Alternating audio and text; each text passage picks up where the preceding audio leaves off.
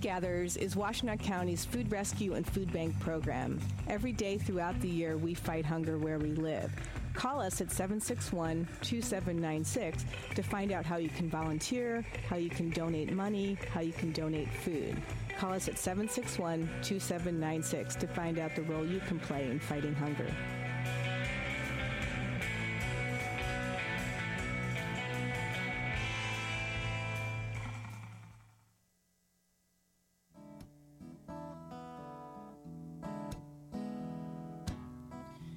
Pandora's box, a box of chocolates, would I know to stay away? I said, if Pandora's box, a box of chocolates, would I eat them anyway? Cause every time I have half a mind to leave you, babe, that means I have half a mind to stay. It's Pandora's Lunchbox on WCBN FM Ann Arbor. Good evening. This is Mike.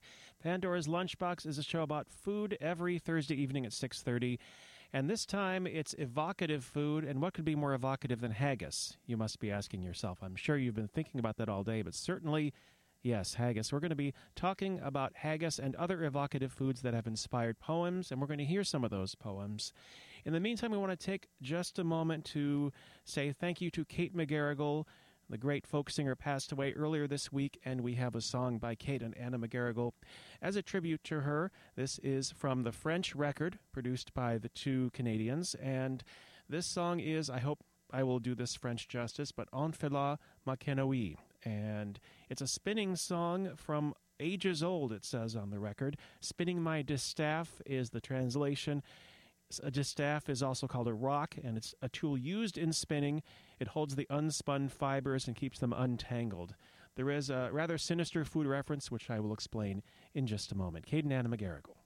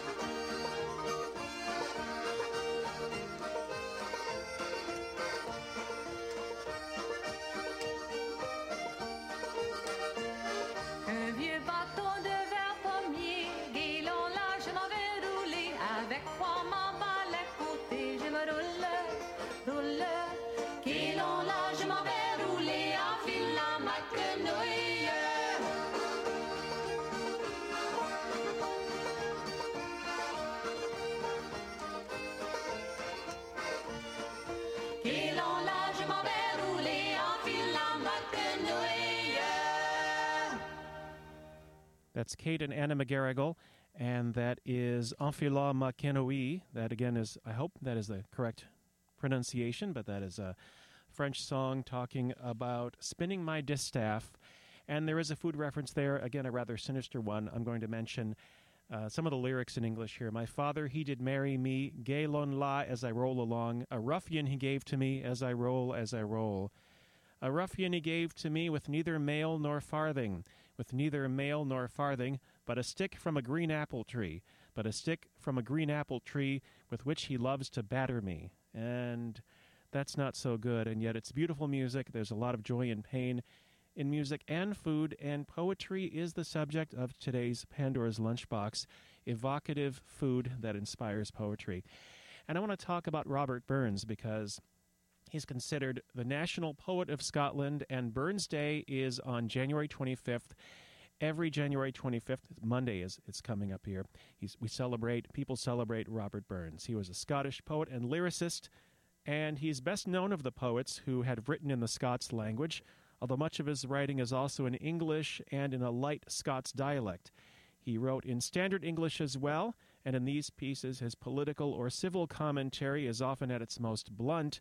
His most famous song is Auld Lang Syne. Auld Lang Syne. It's often sung on the last day of the year, of course, Hogmanay being the Scottish celebration, but also to a haggis. He wrote po- among his 500 odd poems about national issues, about manners, about animals, about everything in life. He wrote to a haggis. Burns Night is celebrated with Burns suppers around the world, and it's still more widely observed than the official National Scottish Day, which is St. Andrew's Day.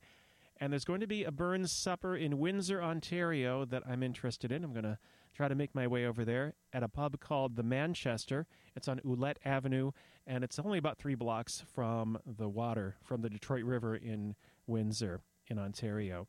The first Burns supper was held in 1802 and what happens at a Burns supper is there's a general welcome and announcements, then there's a grace, then there's piping and the cutting of the haggis, where Burns' famous To a Haggis is read and the haggis is cut open. The event usually allows for people to start eating just after the haggis is presented. That's when the reading called The Immortal Memory, an overview of Burns' life and work, is given. The event usually concludes with the singing of Auld Lang Syne. Now, I went to the Burns supper last year at a place called Kildare House in Windsor, a place that unfortunately is no longer there. It was the 250th anniversary of Burns' birth. And so there was a reading of To a Haggis by a good fellow named Kit McElvoy, originally from Scotland, now he says a proud Canadian. And let's actually jump into that in just a moment here. But first, a partial translation in the English of To a Haggis. Okay, you're looking at a haggis now, and here it is. Fair full your honest, jolly face, great chieftain of the soft, great chieftain of the sausage race. Above them all you take your place, stomach, tripe, or intestines. Well are you worthy of a grace as long as my arm. The groaning trencher there you fill, your buttocks like a distant hill. Your pin would help to mend a mill in time of need, while through your pores the dews distill like amber bead. His knife see rustic labor wipe, and cut you with ready sleight, trenching your gushing entrails bright like any ditch. And then, oh, what a glorious sight! Warm, steaming, rich. Goes on to talk about people eating it and getting very full and happy, and f- they're so full almost to burst. And then comes this. Is there a pretentious soul who, over his French ragout, or olio that would make a pig sick, or fricassee that would make that pig ill, with complete and utter disgust, looks down with a sneering, scornful attitude on such a meal? Poor devil, see him over his trash, as feeble as a withered rash, his thin legs a good whiplash, his fist a nut. Though bloody flood, or through bloody flood or field to dash, oh, how unfit! But mark the rustic haggis fed, the trembling earth resounds his tread. Clamp in his ample fist a blade, he'll make it whistle, and legs and arms and heads he'll chop like tops of thistle. You powers who make mankind your care, and dish them out their bill of fare, old Scotland wants no watery ware that splashes in little wooden dishes, but if you wish her grateful prayer, give her a haggis. Now, Robert Burns wrote this poem what can you say about it? It's it's rugged, it's rustic, it's funny, it's lusty, it's all of those things. And it seems to say a lot about the Scottish character, certainly comparing it to weaklings who eat things like ragout and French ragout and fricassees and things like that, which aren't Scottish, which makes them not as manly. So we've heard the English translation. Now let's listen to Kit McElvoy make a brief introduction to the haggis. Last year he did this at the Kildare House in Windsor. Let's listen in. This is a staple of life for centuries in, in Scotland. Uh, I grew up eating haggis uh, a lot. I still do. it's got a bad reputation thanks to uh, our southern uh, neighbours, but they're just jealous. uh, it was it was the food of the people, and uh, I hope you enjoy it once you get a wee taste of it in a, in a wee bit. But he wrote this address to the haggis. Uh, traditionally, when you have a meal of haggis, this is what you're supposed to say over it.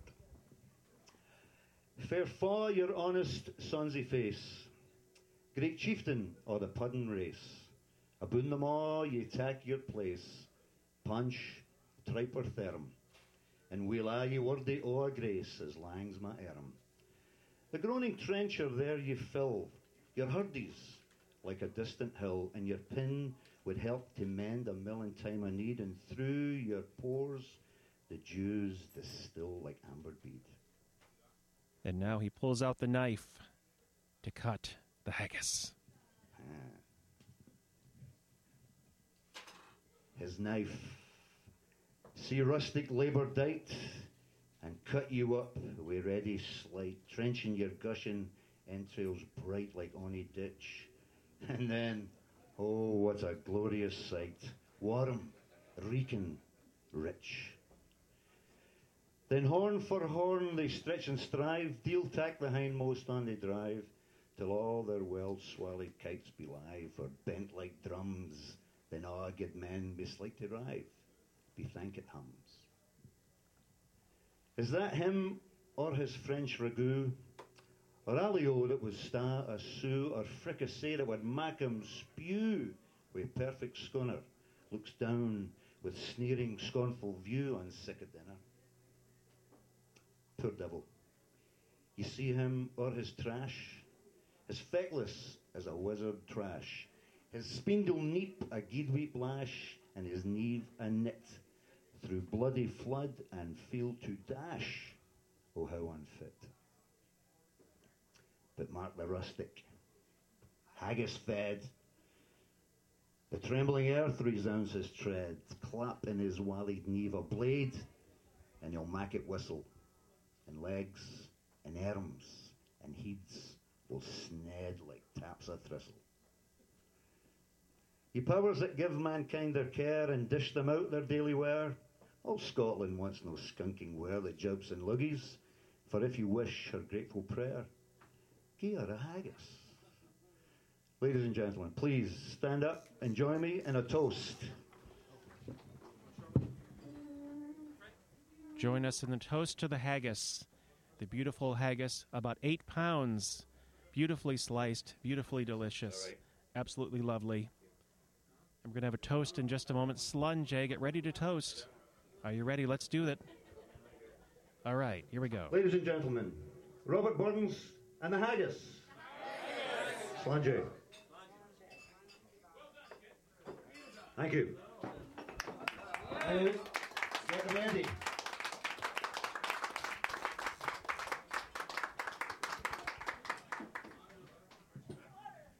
And the piper.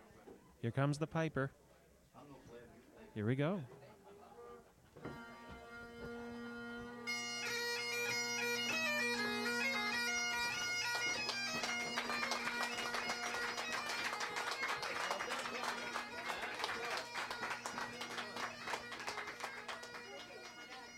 And so was Robert Burns Night. Burns Night last January 25th at the Kildare House in Windsor. And there's going, because the Kildare House sadly is no more, there's going to be a Burns Night in Windsor celebrated with the To a Haggis poem. Kit McElvoy, who read that poem then, is going to be there. A large haggis to share and some scotch. And it's a pub called The Manchester. It's right on Ouellette Street in Windsor. It's not too far from the Detroit River, about three blocks. This is Pandora's Lunchbox. We're looking at evocative food, and what could be more evocative than hearing to a haggis in the original Scots language? I'm going to attempt just a line here. I mean, we, we've heard Old Scotland wants no watery ware that splashes in little wooden dishes. Well, that's good, but Old Scotland wants nice skinkin' ware that jumps in luggies. I'd rather say that. I'd rather hear that. That's a fact. Now, okay, if you don't know what haggis is, I'm just going to say it's a kind of sausage. It kind of depends on who you ask because the traditional original haggis tends to scare some people, though some say it's just another kind of sausage. It's a dish containing sheep's heart, liver, and lungs, minced with onion, oatmeal, suet, spices, and salt, mixed with stock, and simmered in the animal's stomach for about three hours. You can do a lot in three hours, you know. But true Scottish haggis hasn't been legal to import since 1971 because the U.S. Department of Agriculture banned the use of lungs in food. But here's the thing most commercial haggis is prepared in a casing rather than an actual stomach. And to give you an example of American haggis, possibly Canadian haggis as well, there's a company called Caledonian Kitchen, where else but in Texas, that makes haggis. It is stuffed with 100% choice sirloin beef and beef liver, along with oats and beef suet. Meanwhile, in Scotland, vegetarian haggis stuffed with vegetables, oats, and spices has become popular. So it just goes to show you haggis is in the heart, beef, and lungs of the beholder. It is a lusty, wonderful dish. And we're going to listen to something here that, well, this is all very cross cultural, wouldn't you say? There's a fellow named Todd Wong from Vancouver who goes by the name Toddish McWong and has decided to combine the nearby holidays of Burns Night and the Chinese New Year into Gung Haggis Fat Choi. Let's hear Toddish McWong and his group with Gung Haggis Rap Choi. Shall we?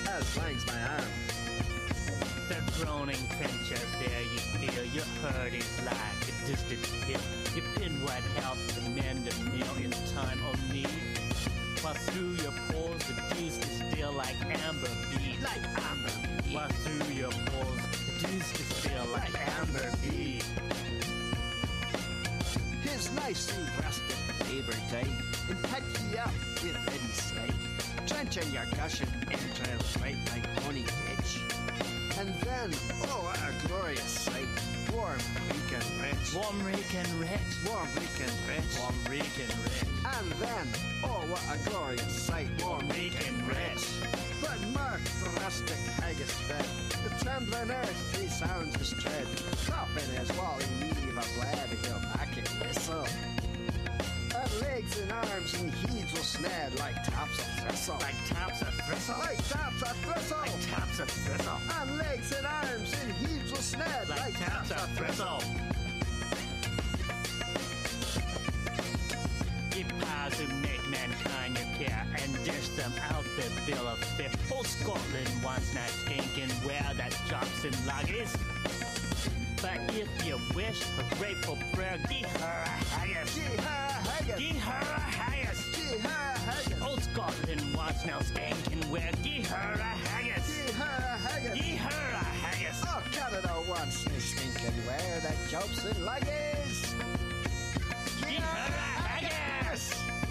Give her a haggis.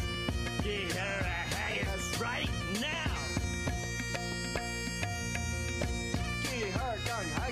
her gung haggis. Fat Joy, give her gung haggis. Fat joy, give her gung haggis. Fat joy, give her gung haggis. Gee, her gung haggis. Give her gung haggis. Fat Joy, give her gung haggis. Fat joy, give her gung haggis. Fat joy, give her gung haggis. Oh, yeah.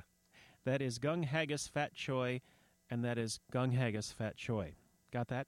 That is actually a production experience, whatever you call it, by some folks, including Mr. Todd Wong, who has a website called Gung Haggis Fat Choi, which is a rough translation of Gung Hei Fat Choi, which is a traditional Chinese greeting of congratulations or wishing you happiness, and that gives me nothing but happiness there. His website, Gung Haggis Fat Choi, has an image of deep fried haggis dumplings and spring rolls. Mmm. So there's going to be a celebration in Vancouver if you're going out there.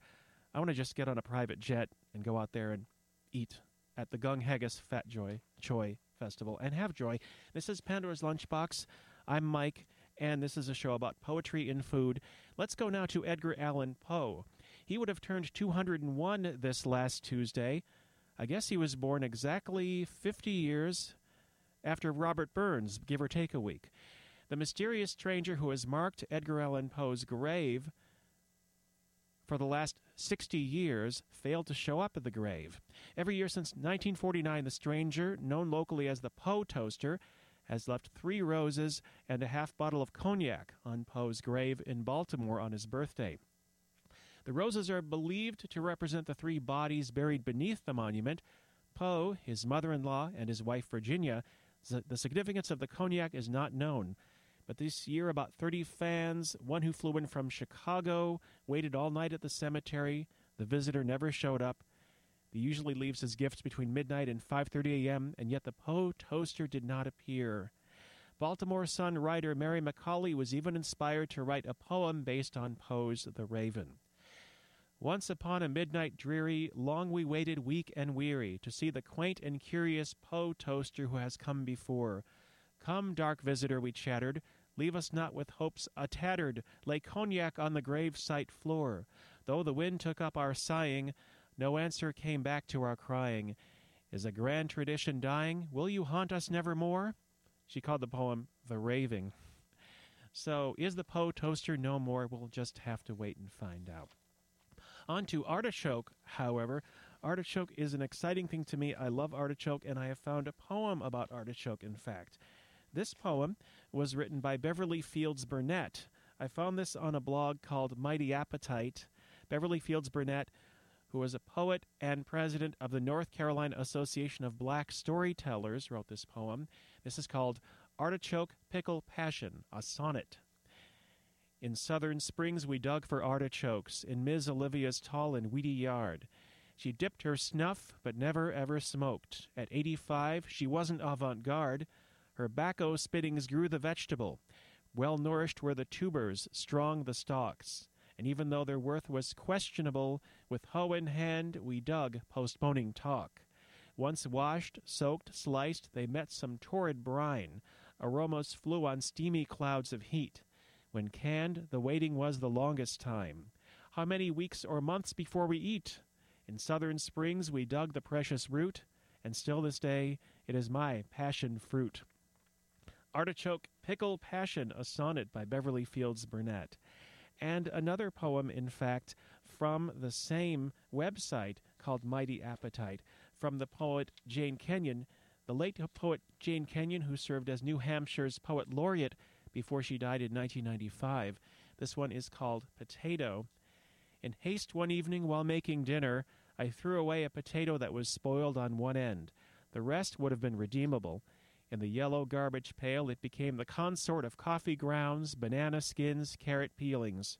I pitched it onto the compost where steaming scraps and leaves returned like bodies over time to earth. When I flipped the fetid layers with a hay fork to air the pile, the potato turned up unfailingly as if to revile me, looking plumper, firmer, resurrected, instead of disassembling. It seemed to grow until I might have made shepherd's pie for a whole hamlet.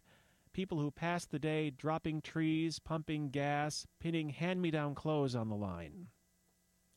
Potato by Jane Kenyon. And I also want to mention that the avocado has another poetic essence in its very name. In some South American companies, the avoca- countries, thank you, the avocado is called La Manzana del Invierno, which translates to the apple of the winter. Now this, but this is a great one. This is one of my favorite ones. A fellow on Facebook named Peter, who I went to high school ages and ages ago with, mentioned this to me a French phrase for weak coffee. Now, I'm going to massacre the name, I'm afraid. I'm going to fricassee the name. Jus de chaussettes, which means sock juice. Okay. Who in this town of Ann Arbor or Ypsi or Ed, whoever's listening has not drank sock juice? Weak coffee, sock juice. Then there's the tomato, Poma amoris, the love apple. It started life either as Poma de Mori, the apple of the Moors, or Poma di Ori, the golden apple. Over time, the vernacular name became corrupted to Poma amoris, and the tomato was presumed to be a powerful aphrodisiac. But not Americans. Americans wouldn't think about aphrodisiacs, that's for sure, because American colonists thought tomatoes to be poisonous because of the plant's relation to the deadly nightshade family. Look out. Look out for the poisonous tomato, especially when somebody's throwing rotten ones at you. This is Pandora's Lunchbox. I've been Mike, and we're wrapping up. Thank you for listening to this program about food and poetry, and waiter, there's poetry in my food. Just a quick mention there are several events going on out there, including the ICE, the Plymouth Ice Festival. Ice can be food and a drink. The Plymouth Ice Festival in the city of Plymouth, with about 100 ice sculptures happening this weekend. And you can find out about that at plymouthiceFestival.org. Let's wrap things up. As we were talking earlier about sheep and stomachs and haggis, how about some lamb? What do you think? I think so. This is, I hear a lamb, actually, that's really amazing. I think it's a lamb named Ed Special who is going to do a special show called uh, Three Hours of Violins. It's going to be three hours of violins starting in just a few minutes. Paganini's last testimony will begin. Are you ready? Well, let's get into the Paganini with something very similar. This is Sam the Sham and the Pharaohs, and Mary is my little lamb. Okay, this is Pandora's Lunchbox. Thanks for listening to WCBN FM Ann Arbor.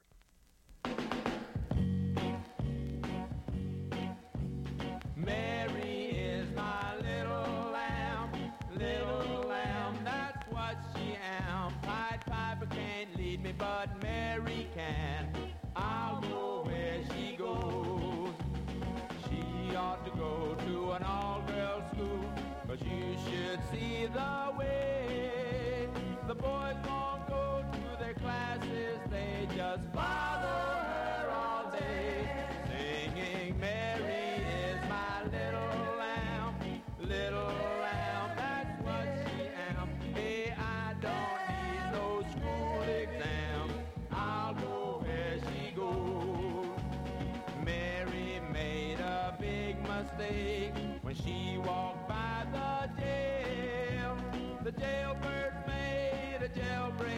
The sheriff found them on her trail,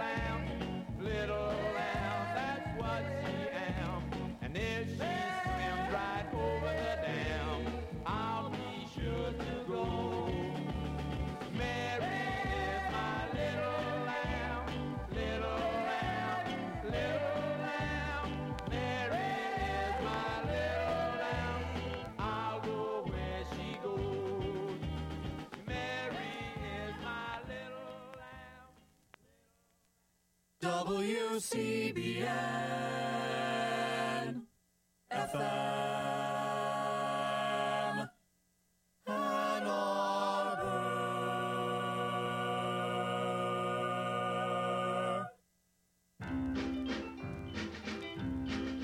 Hey, fellas, let's sing a song. Okay. Okay, Mo.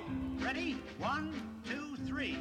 We're coming to your house. We're coming to your house. Have a good time. To have a good time. To bring you some laughter.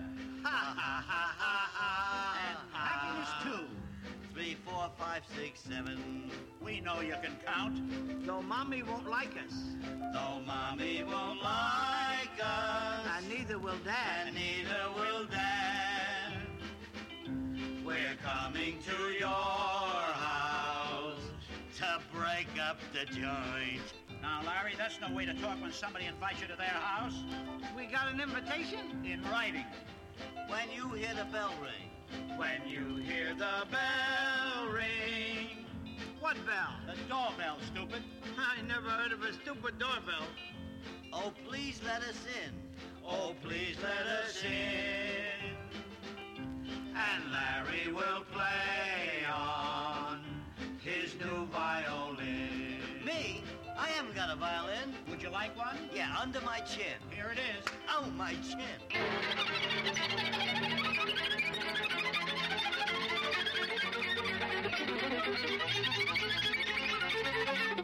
In a letter to the Cardinal Tardini, Father Petro Cavarelli writes In May, the year of our Lord 1840, I constantly visited the maestro Paganini in vain attempts to hear his confession.